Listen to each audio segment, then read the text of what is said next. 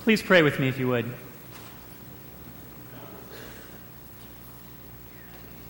Lord, we come now asking that what we have asked and prayed and longed for as we've done this whole series, we ask that we would see Jesus this morning.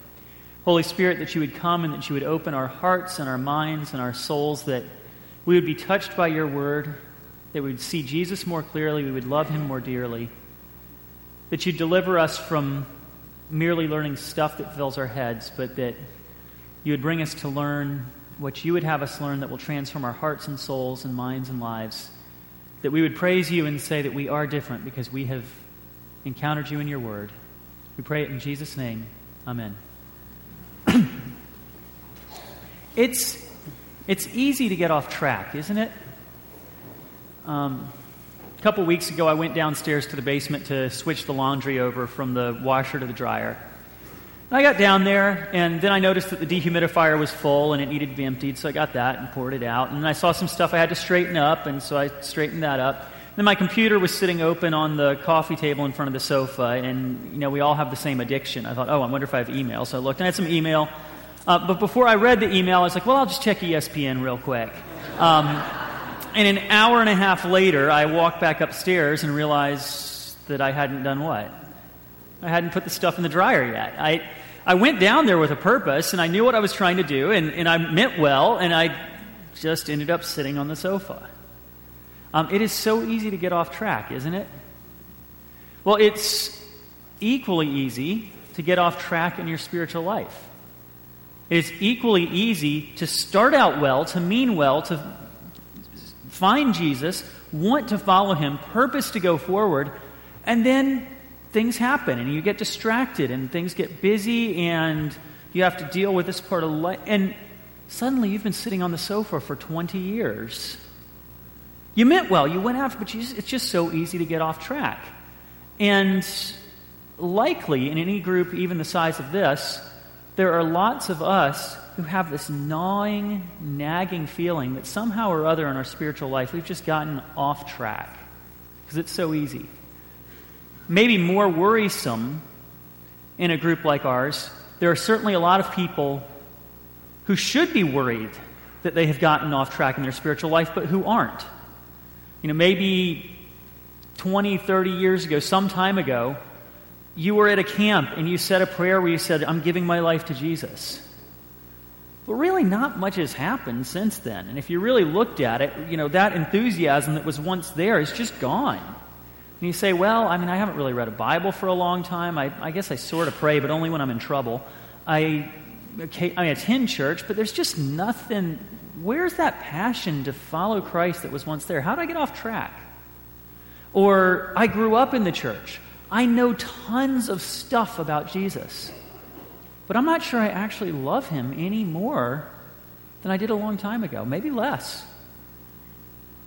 Or maybe, you know, I, I flourished in my faith for a while, and now it just feels like it's gone, or, or at least stale or dead. It is so easy to get off track. Now, the interesting thing about the letter to the Hebrews that we're working on is that, in fact, the letter to the Hebrews is written to a set of people who have gotten off track and don't even know it. And the message to them, and exactly the same message to us, is incredibly simple. The message that you, the, this section of the author of Hebrews gives is it's time to get back on track.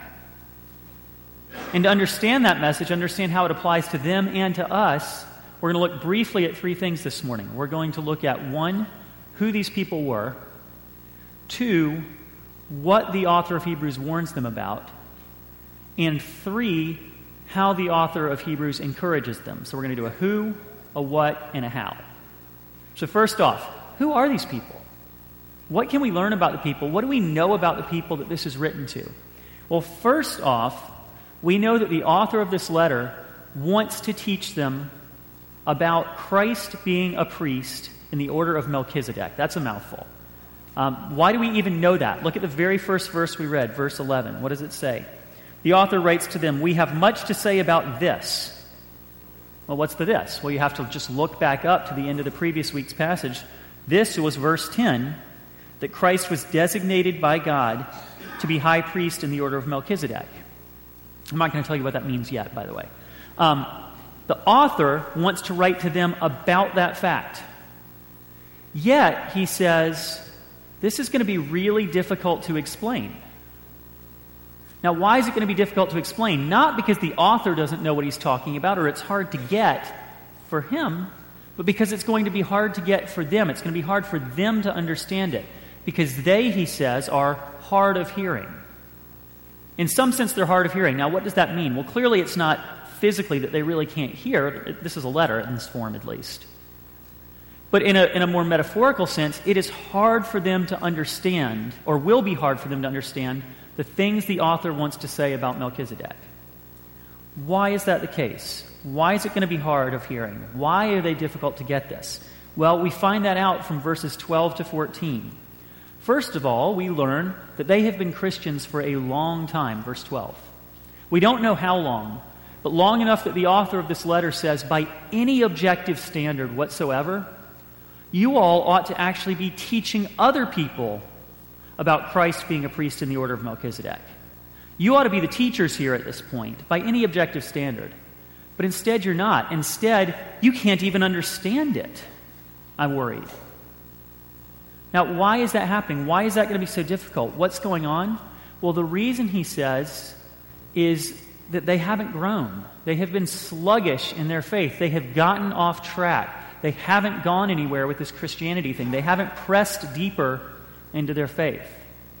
And he basically says, in fact, you are so far behind the spiritual growth curve that I'm going to have to use an incredibly demeaning analogy for you all. You all are babies. You are baby Christians. Now, it's not a problem to be a baby Christian if you just became a Christian, but it isn't a compliment here. It's a derogatory thing. You, you are babies. You are babies in such a way. A baby can only drink milk because it has no teeth. Its body isn't ready for anything else. It hasn't grown into what it should be. And there is no problem when a baby drinks milk and eats baby food. But if an 18 year old is still eating baby food and drinking milk and nothing else, you say, there's something wrong here. This is a mess. You haven't become what you should be. Likewise, if a 45 year old is still acting like he or she is 18, we all go, What's going on? What's with you? And, you know, I realize I might be about to pop somebody's bubble. If you're a 45 year old and you act like you're 18, trust me, all the other 18 year olds think you're weird. All the other 45 year olds think you're weird, and everybody's just profoundly uncomfortable about this whole endeavor, okay? We don't like it. We don't mind at all when an 18 year old acts 18 because they should. We don't like it when a 45 year old acts 18, just like we don't like it when an 18 year old acts like a baby, right? It's just not right. It means they haven't grown. Well, that's the problem these people seem to have. They need to have milk because spiritually they're like babies. And so, what the author of the Hebrews says is you really need to get to where you can have solid food before you're really going to get it. The, the Melchizedek thing is solid food. But I'm, I'm worried I can't feed that to you because you don't know how to chew it up. You haven't grown into what you should be so you can deal with this. So, how do they need to grow up? What does it mean for them to get to the point where they could get it about Christ being a priest in the order of Melchizedek? Well, it doesn't mean what you might think. Interestingly, this is not the only place in the Bible where this analogy gets used. Paul uses the exact same analogy in 1 Corinthians 2. And for the Corinthians, he says, You guys are acting like babies who just need milk. You need to grow up and use solid food. And in Corinthians, the way Paul says they need to grow up is they need to grow in charity. They need to grow in kindness. It's not knowledge. The Corinthians had tons of it. It's not spiritual gifts. The Corinthians had tons of it. It's not abilities. The Corinthians had tons of it. Paul says, Corinthians, what it means for you to grow up and quit being a spiritual baby is you've got some charity which, if you read the book of Corinthians, they had a noticeable lack of. Well, the same kind of thing is going on here in Hebrews. Look at verse 14. Growing up for the Hebrew believers here would involve this, but solid food is for the mature, who by constant use have trained themselves to distinguish good from evil. So, growing up spiritually isn't about more knowledge, really, at least not first and foremost. It's not about more theology. According to this verse, it's more about ethics and more about behavior and more about discernment. It's not learning new stuff, it's learning how to apply whatever you do know. And if you do learn that, then you will be ready to learn some new stuff, he says. But if you haven't been willing to take what you've got, recipients this letter, and go somewhere with it and practice applying it, he says, it's, it's sort of hopeless for me to go on and teach you anything more about Melchizedek because you can't even get the basics, he says. So here's what we know so far. We know these are people he wants to teach about Christ in the order of Melchizedek. We know they're people who've been sluggish with their faith who aren't really ready. What else do we know about these people? Well, we know what James said the first week we started teaching about Hebrews, which is these are probably Christians who come from a Jewish background. Now, this passage is one of the passages which lets us know that. This is part of how we see that. Because he says, Look, I'm still, chapter 6, verse 1, I'm still going to go ahead and tell you about Melchizedek anyway. Even though I don't think you're necessarily ready to get it, I'm still going to do it. Because I don't want to go and repeat the same old basics of the faith to you. And what are those basics? Look in verses 2 well, really one and two.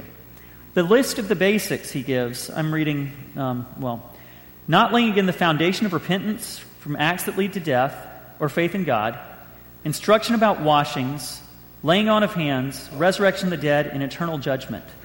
Now, what's incredibly interesting about that list, people sometimes freak out, by the way, and just get this guilt thing going because they look at that list and say, that's the basics? I mean, I don't know much about laying on of hands. I don't know much about washings. And, and you know, so they get this guilt complex going of, I don't even know the basics. I'm even worse than the Hebrew believers. You know, at least they knew these things. That's not the point here. The point here, if you look at that list, and what's remarkable is that every one of those things would be comfortably at home in a first century Jewish household. These are all elements of faith that are there in the Judaism that the believers who received this letter would have come from. And so the way that they had received Christianity was very different than the way that former pagans, former Gentiles had received Christianity. For the Gentiles, Paul comes around and starts saying things like, You've missed it all. You don't get anything right. This is totally different.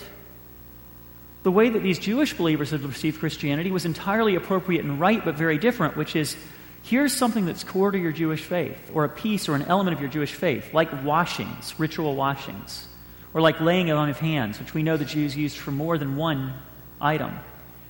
Don't you realize, when the gospel had come to them, somebody would have said, Don't you realize that these things find their full meaning in Jesus? They find their full meaning in the gospel of Jesus Christ.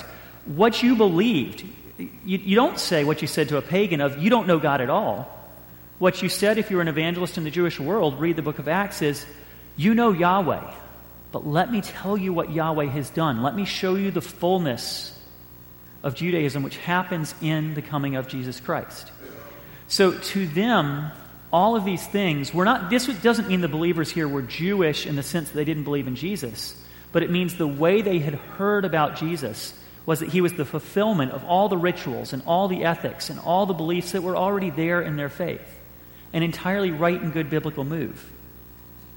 So, these are the basics. And by the way, then, if you don't know those basics, don't beat yourself up, because unless you grew up as an observant Jew, nobody's expecting that you would have. I mean, there are a few of you here who are that, but most of us are Gentiles. These aren't your basics, these were the basics for the Hebrew believers. It's the way they had heard about the gospel.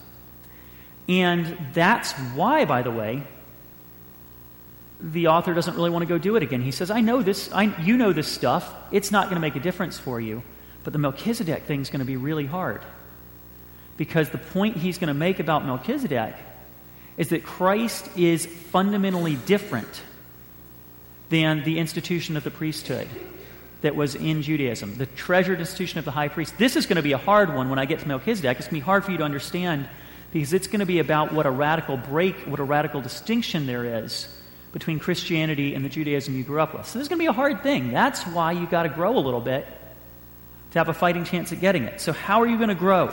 What's the solution, he says? Well, before we get to that, we've got to ask another question. How are we similar to these people? I mean, with the exception of a very few of us in this room, we aren't believers who started as Jews who came to see the fullness of our Jewish faith in Christ.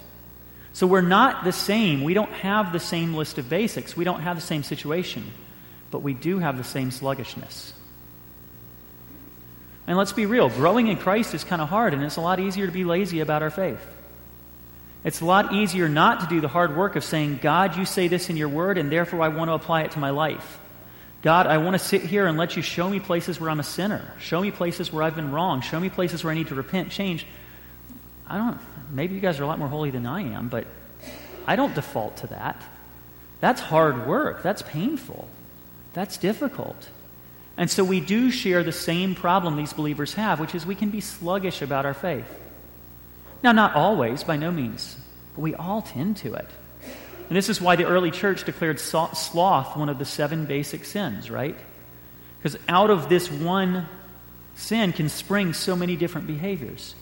So we do have the same problem here, if not in the exact same guise.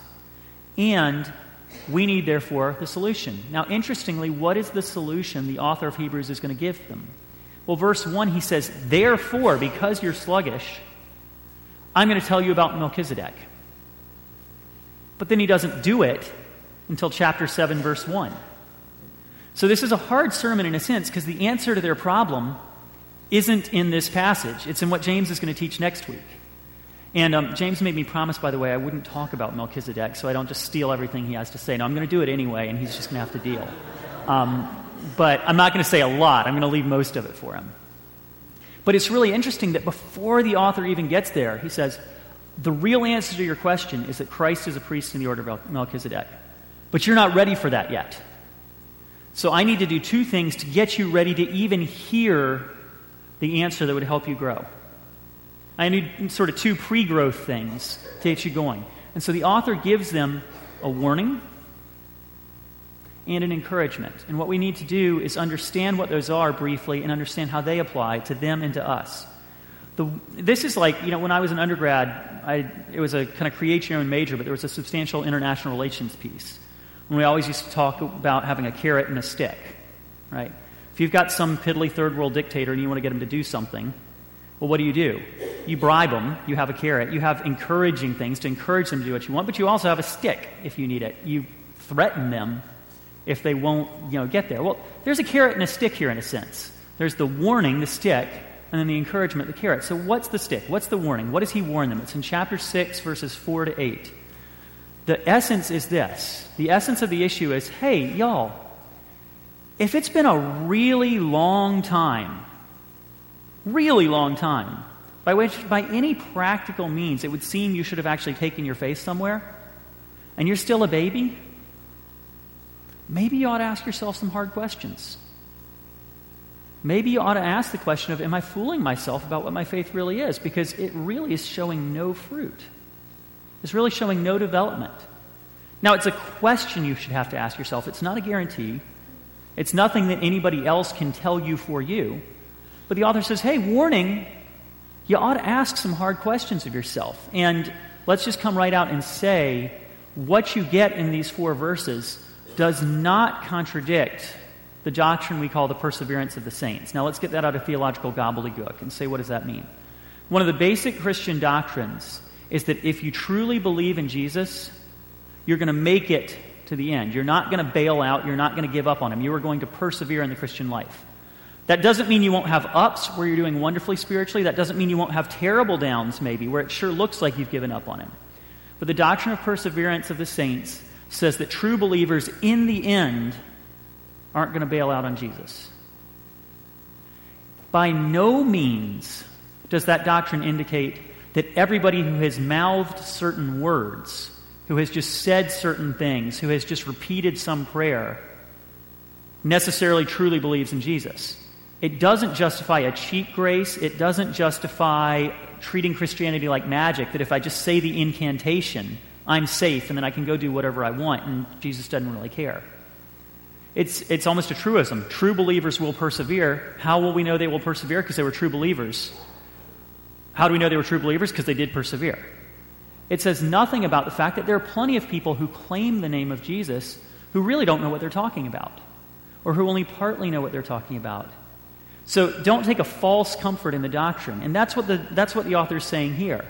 He's saying, sure, true believers really will go forward, but don't, don't take that as cheap grace. Don't take that as if I prayed the prayer, I'm okay no matter what.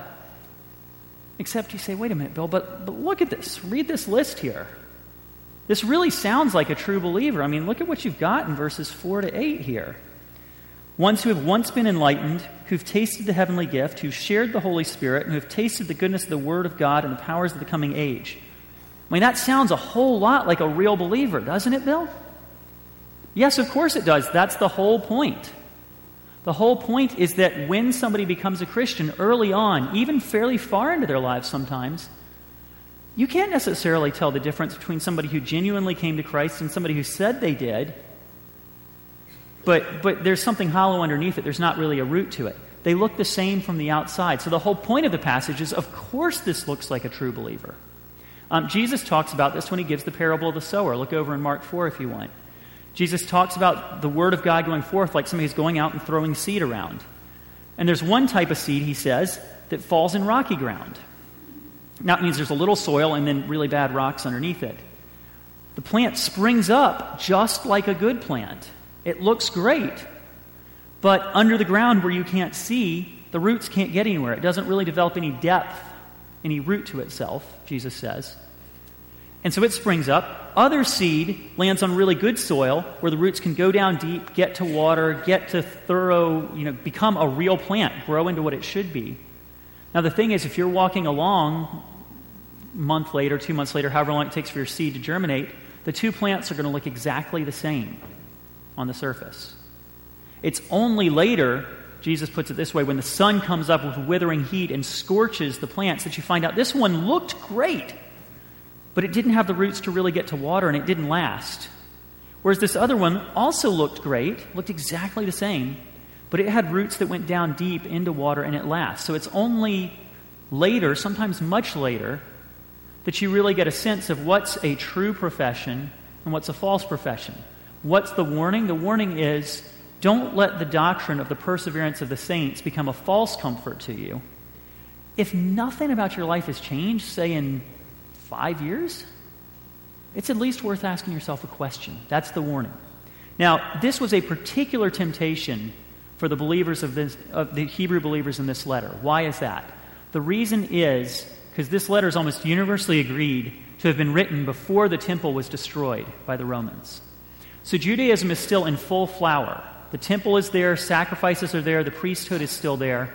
And at that time in history, almost everyone, Christians or Jews, this is a pretty early letter, thought that Christianity, Christianity was viewed as a sect within Judaism. It was just one little piece of Judaism. So it was easy, if you were a Jewish believer, to have embraced this new movement within Judaism, this Christian thing. It sounds great, but then as time goes by and you start getting pressure from people who don't like it, and you start getting the difficulties and a little bit of persecution and a lot of questions, to just sort of say, you know what, I'm just going to pull back a little bit from this movement in which I've gotten involved in. I mean, I'm just going to continue. I mean, it's the same Yahweh, it's the same God. This movement has just been an extension of all these basic principles that I know. So I'm just going to pull back a little bit and just go back to the way it was.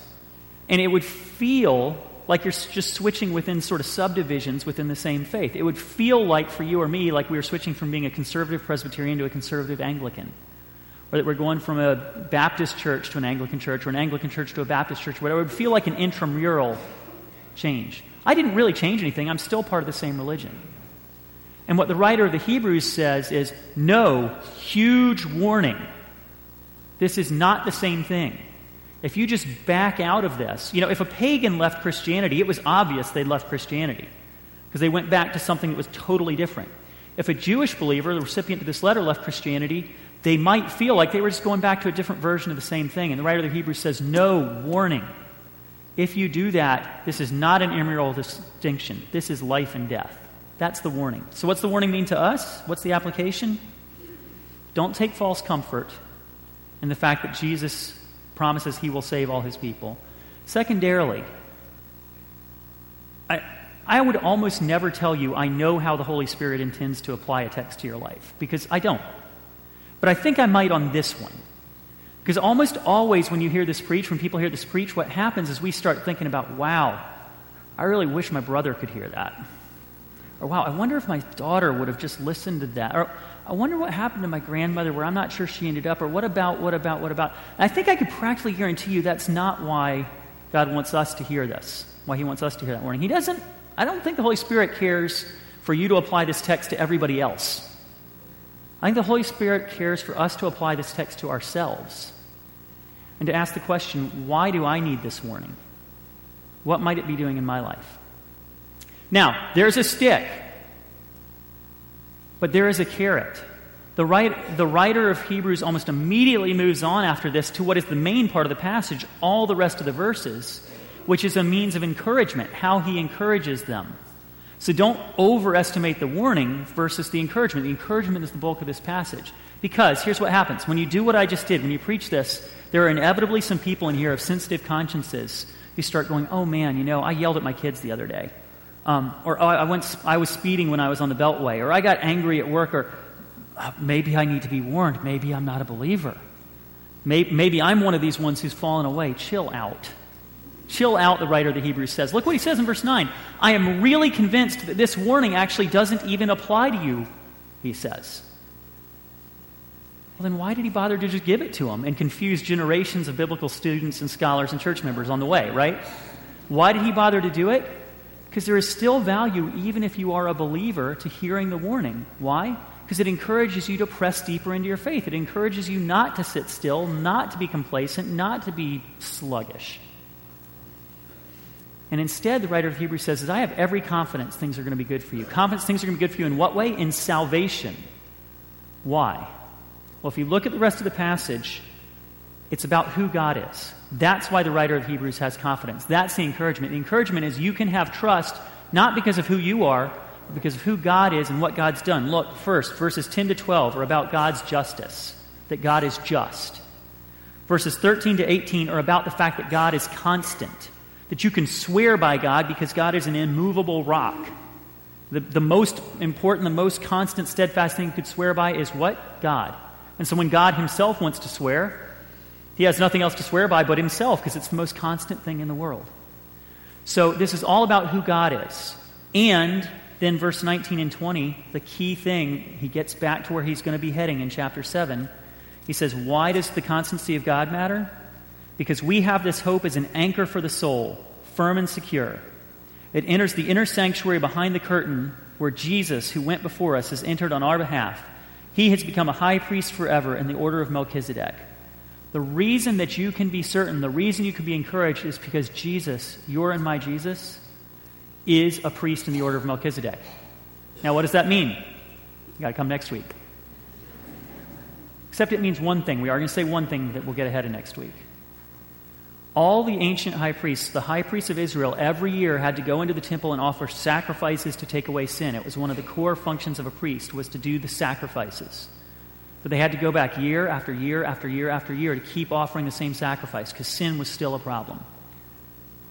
But the author of Hebrews says Christ went as a different type of high priest in the order of Melchizedek, and he made the sacrifice that makes him high priest forever, sacrificing himself for your and my sin. This is a fundamentally different thing than the basics that you might have thought. You can't slide back away from this to something else and say nothing has happened. And you can trust, you can be encouraged that you are safe, that you are good in His arms, that you are held. You can have all the encouragement because your Lord Jesus Christ forever is a high priest in the order of Melchizedek. So you have great encouragement. And one final thought as we close out of this. It is very, very interesting in this encouragement what the author of Hebrews doesn't do. The author of Hebrews does not say, well, I'm encouraged that we're going to wait another 20 or 30 years or two days or however long it is till you die, and you're going to go back and be judged before God, and God's going to say, well, you're still a baby. You never went anywhere, but I do know your heart, and at least your heart was good, so you're a baby, but you're safe, you're in. You snuck into the kingdom. The author of the Hebrews encouragement isn't that at all. That's not in the option set. The encouragement the author of Hebrews has is that you and I will hear this warning, we will hear this encouragement, and we will press deeper into our faith. That's the hope, that's the plan, that's the knowledge, that's the trust. Because if we really do appreciate who our high priest is, we really will press on and we really will persevere. You can count on it. So let's pray.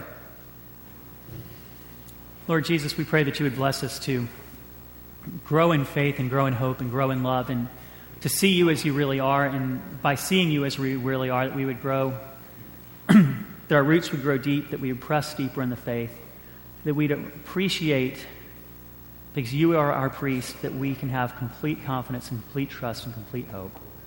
Pray that in Jesus' name. Amen.